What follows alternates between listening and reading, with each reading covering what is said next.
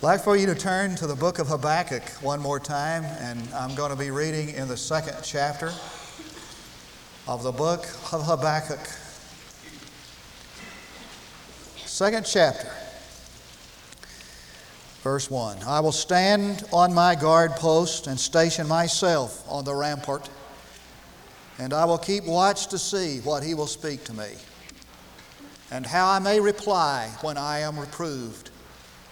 Then the Lord answered me and said, Record the vision and inscribe it on tablets, that the one who reads it may run.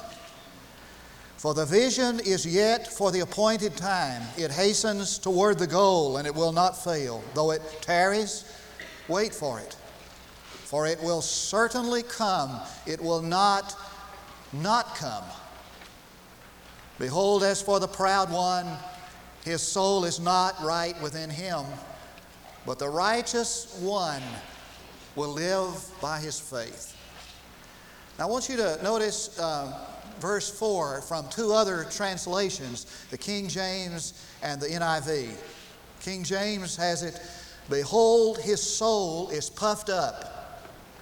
And the NIV, See, he is puffed up. When my son was a sophomore in high school, he started a balloon business, now owned and operated by his, da- his uh, daughter, by his sister. He'll be glad to know he has a child by his sister. And, and on occasions, uh, like uh, Valentine's, we're all pressed into duty. Uh, it's, you know, blowing up balloons is not as easy and simple as it looks because you never know when they're going to pop. That's a nerve shattering experience, believe me, when those things burst with, you know, in your hand.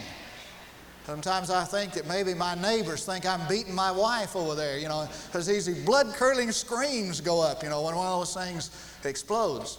My, my stance when I'm, you know, inflating one with helium is kind of like this, you know, because uh, you know that if you keep puffing air into them, sooner or later, you don't know when, but they're going to explode. It's what God said about the unrighteous.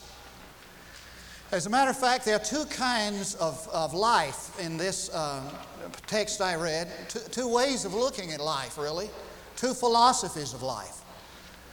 There is this lifestyle that he describes as one whose soul is puffed up within him is the lifestyle of arrogancy and pride and, and self centeredness. And he's boastful and arrogant and independent and self righteous, and he's puffed up and, and, and inflated.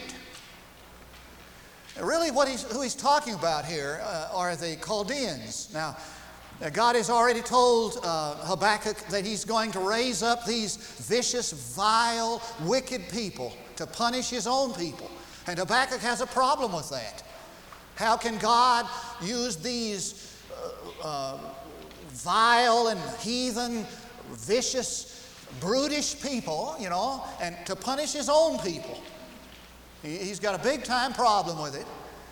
And God says to Habakkuk, said, no, don't, not to fear, not to worry, because what is happening is that victory after victory, plunder after plunder, violence after violence is just causing these Chaldeans to, to swell and to be prideful and boastful. And sooner or later, he's saying, they're going to self destruct. So there are two kinds of life, two ways of looking at life. There is this self centered, egocentric existence where a man swells up with pride and has no need for God and he's independent. And on the other hand, he said, They're the righteous who live by faith. Two ways of looking at life self centered existence that has in it the seeds of destruction, and this life that's lived in faith, relying upon God. And really, that's what the book of Habakkuk is about. And it's the question that's raised in this book and answered is how can one find a faith to live by? It's man's quest for certainty. It's man's search for a foundation on which to build a certainty, a faith that continues. And the notable thing about the book of Habakkuk is That it begins with a complaint and it ends with a commendation. It begins with a man pouring out his self pity in complaining to God in the Slough of Despond, and it ends with a man on a mountaintop praising God, so that something happens between the introduction and the benediction whereby this man finds a faith on which to rely. Something happens between the first sentence and the last sentence that enables this man to find a certainty for life, a faith on which to build his life. And that's what we have been about. We're just kind of retracing the steps of Habakkuk to try to find out what happened to this man that caused him to find this faith that we all desire to have. And we said last Sunday that the first step was that you face the fact that you have a problem with God. Now, his problem with God was twofold, was a threefold problem, really. It was the problem of an unexplained indifference and an unexpected response and an unhurried pace. We come to the second step today, finding this faith on which to rely. It's this that you have to get to a position where you can hear from God. And it seems that all of a sudden, Habakkuk just comes to realize who he is, what he's doing, and where he is. He's complaining to God. I mean, here's a man griping to the Creator, and it just kind of stops him in his tracks when he realizes that. And you can almost hear the wheels of his mind turning like this Who am I to complain against God? I've got to find me a position, a place where I can hear from God. And that's the second step. Now, there are three words I want you to circle. Get your pen out your pen, or your pencil. I want you to circle three words in this text. Because in getting to a position where we can hear from God, there are three factors that are involved. And, and, and, and if I'm a person, you know, I think most of us are in quest of certainty for life, I'd be getting this down. And if you don't want to write the notes down, well, you know, write something and write the recipe for something. It makes me feel better to, you know, see you working at it. The, the first word is, is the word watch, found in verse 1. Circle that. Second word is the word record. Now, if you got a New American Standard, it's the word record. Circle that word and put out to the side of it write, W R I T E, because that fits better my alliteration here. So we got watch and we got write, and then in verse 3, we got the word wait. Watch. Habakkuk said, I will stand on my guard post and station myself on the rampart and will keep watch to see what he will speak to me. Now, I don't think that Habakkuk is talking about a literal tower into which he goes so that he can hear from God. That's not what he's talking about. He's using this figure to describe an inner attitude, an inner submission. What he's saying is this I'm going to get above these petty complaints of mine. I'm going to get above these doubtings, these petty hurts, these petty questionings. I'm going to get above them because I know that until I get above them, I'm never going to hear from God. And there is an inner attitude or an inner submission in which he says, I'm going to get above all of these complaints so that I can get into a position to hear from him, for God to speak to me. Now, the best translation is not for God to speak to me. Did you know this probably going to surprise you, but God very seldom ever spoke audibly to anybody. Now, I think we get that impression when we read the Old Testament. Uh, uh, for certain that, that, God spoke audibly to people. Very seldom, very rarely did God ever speak audibly to anybody. What He did was not that He spoke to them, it was that He spoke in them.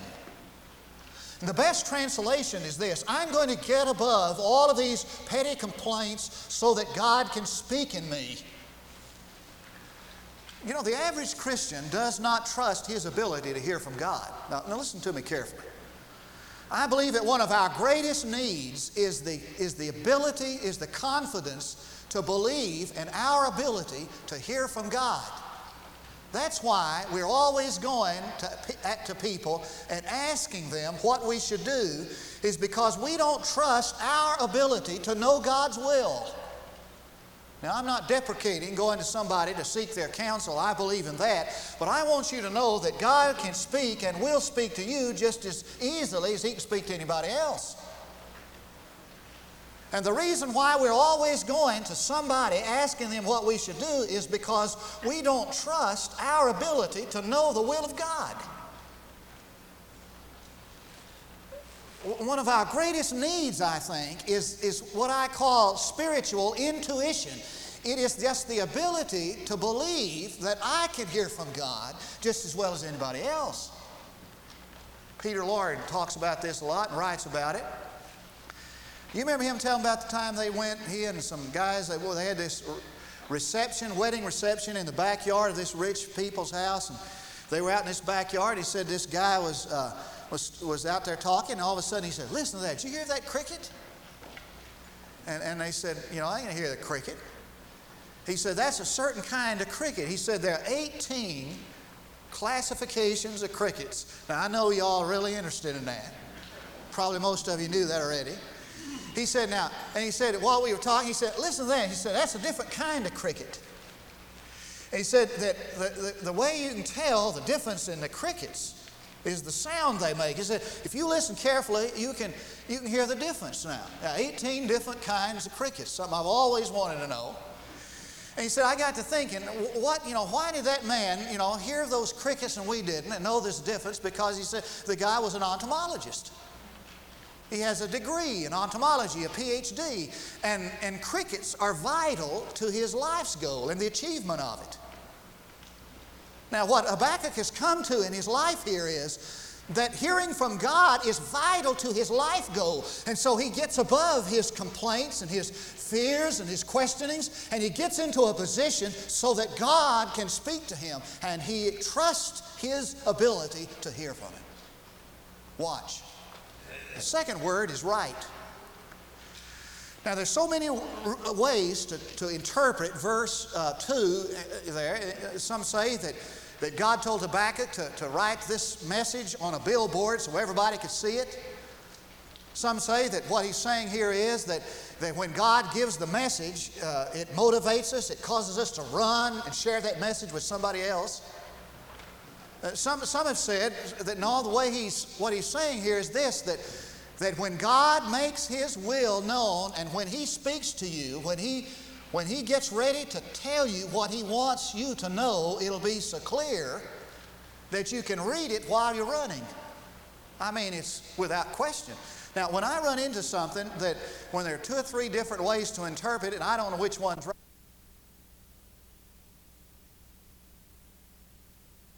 All the questionings and the complainings and the hurt, and you're going to trust your spiritual intuition to hear from God. When He speaks to you, it's going to be abundantly clear. Now, if you're trying to make a decision today, maybe it's just an everyday decision, not just a choice of a vocation, and you don't know what to do, what should you do? Nothing.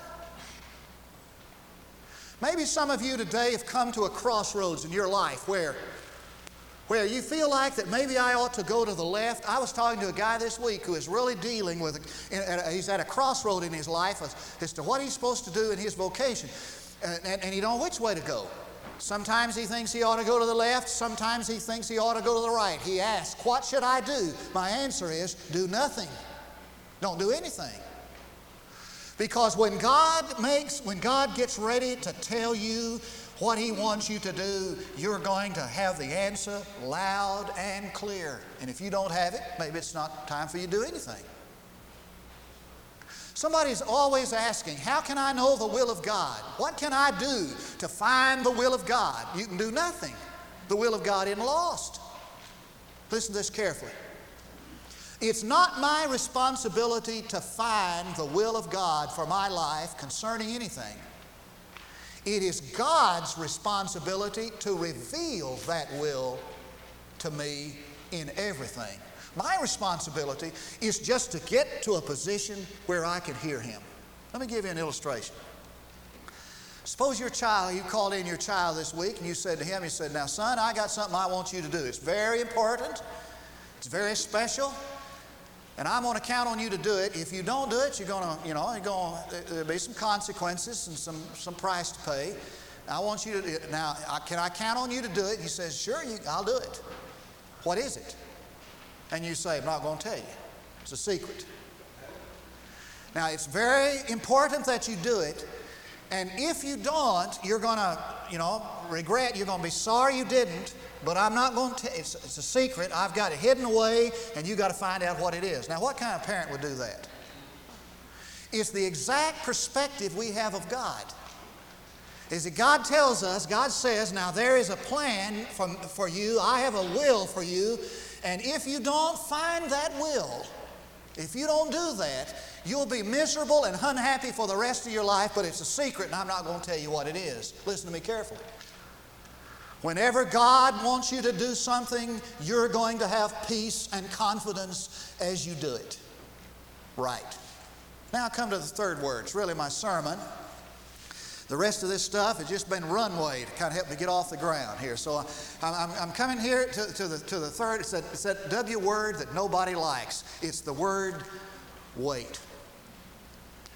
Now it is significant that that when the author of the book of Hebrews in the 10th chapter quotes Habakkuk's famous statement, the just shall live by faith, the righteous shall live by faith, he quotes that statement in the context of patience.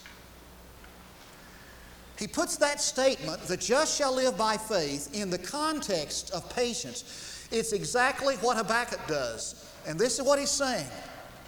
Now, watch this he's saying that living by faith is a matter of waiting on God. It's a matter of being patient for God to act.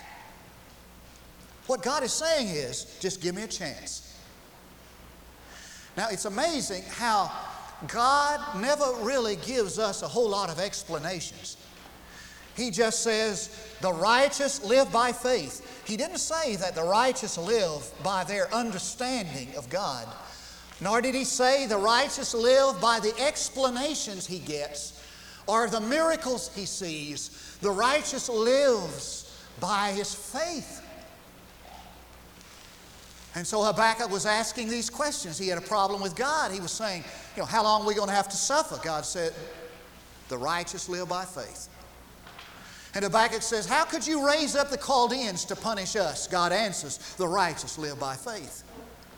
And Habakkuk says, Well, now, aren't we ever going to be vindicated? And God answers, The righteous live by faith. For whatever question man has and whatever complaint he has, God's answer is, The righteous live by his faith. Two things I want to say, and I'll close. It's a little bit early to talk about the conclusion, but I want to say two things. The first is this that the man who lives by faith is righteous. The man who lives by faith is righteous. Now, Habakkuk is not enunciating justification by faith. He's not doing that. But it's all right for us to do it because Paul did it. And when he comes to that book of Romans and he's trying to establish how a man is right with God, he quotes Habakkuk. Habakkuk was obviously saying more than he knew he was saying. For Paul picks up on this and establishes the profound theology of justification by faith. And it's this that a man is righteous before God, not by his works, but by his faith. It's not by works of righteousness which we have done, but by His grace He has saved us. So that it is not my effort nor my works that make me right with God. It is my response in faith to God's work for me. So that grace makes salvation available and faith receives it. Now, the early church theologians, the Roman Catholics, came up with a doctrine that theologians call now the doctrine of infusion. Now, watch this. And they battled over it in those councils in the first centuries. And these early church fathers said that what happens in salvation is that God pours His grace into your life in order to enable you to obtain righteousness. And the reformers came along and said, No, that's not right. God doesn't pour His grace into us in infusion in order that we might obtain righteousness. God imparts His righteousness to us through our faith. And they developed the doctrine, the technical term of the doctrine of imputation. There is infusion and imputation. And the doctrine of imputation is, is that God has already accomplished the deed of redemption and man receives it by faith. Now, there's some problems with that for sure. I've got a question for some of you theologians, you scholars today. How could it be? How do you reconcile this? How could it be that when I have when I have faith, it's because God gave it to me? And if I don't have faith, it's my fault. How could that be? How could it be? How do you reconcile that? That, that if I have faith to believe, it's because God gave me faith. If I don't have faith, then I'm responsible for it. I don't understand that. But I know this I know the Bible teaches that. And I know even the faith to believe and the faith to receive comes from Him. So that the righteous, those who live by faith, are righteous. Second thing I want to say is that the righteous one lives by their faith. Habakkuk said, The righteous shall live. You could stop right there. That must have been good news for Habakkuk because he didn't know whether he's going to live or not. He didn't whether he's going to make it or not. God's saying to Habakkuk, You will make it, you will survive. Some of us feel like we won't, don't we? I got good news for you. You're going to make it. Now, I have, a, I have no shadow of a doubt this morning. I believe absolutely, I have a firm conviction that I'm going to heaven. I don't have a doubt one about that. An evangelist comes and he asks everybody to bow their head and close their eyes, and he gets ready to do a little, you know, arm twisting. He'll say, Now, everybody here who knows that if they were to die tonight, they'd go to heaven, lift their hand. I'm the first one to lift my hand. I have no doubt about that. And I can sing that song, Amazing Grace, how sweet the sound, you know, all that, when we've been there 10,000 years, bright shining as the sun. I, have no doubt that I'm going to heaven, but there is a verse in that song that bothers me. It's this one through many dangers, toils, and snares. now, I'm not worried about the fact that I'm going to heaven. I know I am, but I've got, I'm kind of worried about the fact that on the way there, there are dangers, toils, and snares. And sometimes I wonder if I'm going to make it. Don't you? I wonder if I'm going to survive. I heard this preacher not long ago, he, his son uh, killed himself, got on drugs and killed himself. It was a year before he could even preach. And he said, One night I was up preaching. He said, After the service, a lady came by where I was at the door and, and, and she said, Pastor, said, Preacher, said, You don't know me? He said, I just came not hear you preach. She said, I, I want you to know how much it meant to me to see you smile tonight. He said, Okay, well, thank you. You know, he, she said, No, I'm serious. I want you to know how much it meant to me that you smiled up there tonight. She said, My daughter was killed a couple of months ago in a tragic automobile accident. And she said, I don't know whether I'll ever smile again or not. I don't know whether I can make it or not. But she said, when I sat there and I saw you smile, knowing what you've been through, it gave me hope that one day I'll smile again as well. Habakkuk's saying the just, because they live by their faith, they're going to make it. They're going to smile again. It's what the psalmist was saying when he said, I will yet praise him. I can't praise him now. I'm too hurt. I'm too shattered. I'm too confused. I'm too bitter. I'm too angry. I can't praise him now, but I will yet praise him. There'll be one day I will. There'll be one day I can.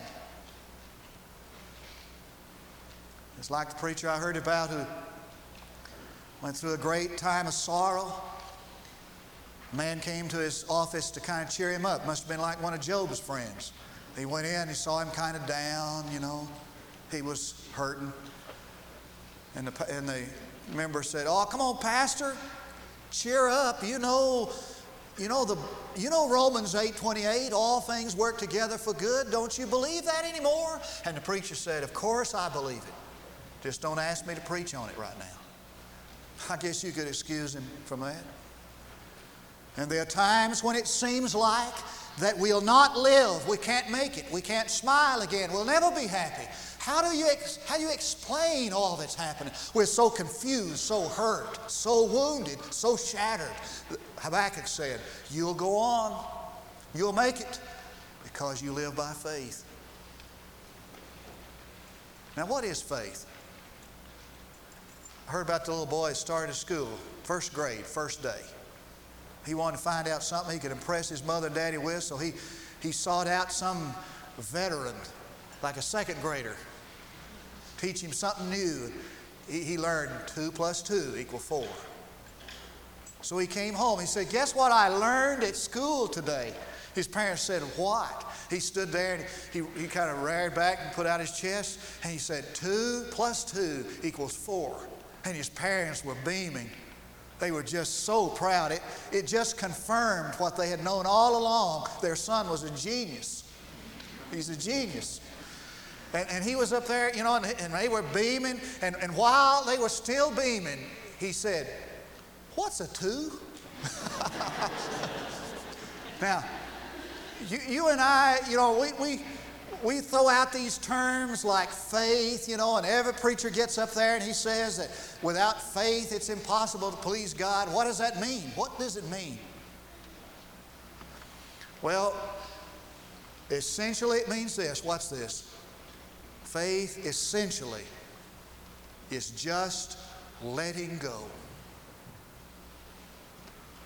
Now, the first man in the Bible who was ever said to have believed in God was a man named Abraham. He's called the father of faith. I want to brush three experiences, three crises in his life to illustrate what it means to have faith, and then we're out of here.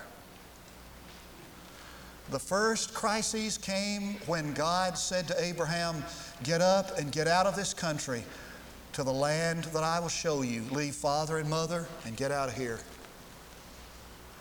And that country, that family, that land that he was that he knew that he left represents everything secure, everything familiar. Now we're a mobile situation, a mobile, no, mobile culture and society. I did a wedding yesterday in Oklahoma City.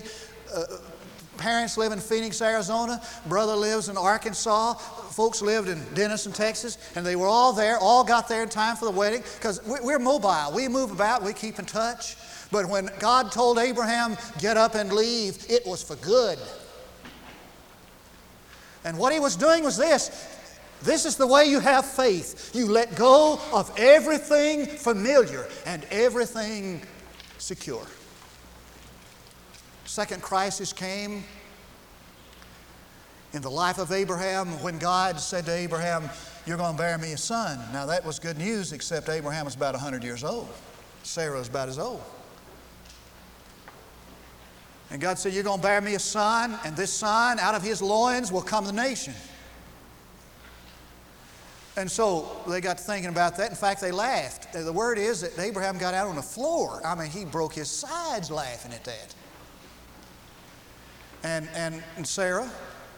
And so they got to thinking about that and they thought, well, we'll help God out. And, and Sarah said, why don't you take Hagar, the handmaid, have a son by him, by her? And he did. His name was Ishmael. I love this. I love it. One day Abraham got to thinking, I'll just have, I'll just let God's promise come through Ishmael. And he comes to God and says this. Listen, he said, Will not Ishmael live before thee? And God said, No, Ishmael's got to go. What Abraham was doing is this. Now, the rational thing, the reasonable thing now, God, for this way, for this thing to come about, is for, for the promise to be accomplished through Ishmael. And God said, No, before Isaac can come, Ishmael has to go. And Ishmael represents all the rational and reasonable things to which we hold on to. It's a whole lot easier to rationalize than it is to faith. And the third great crisis came the day God told Abraham to take his son.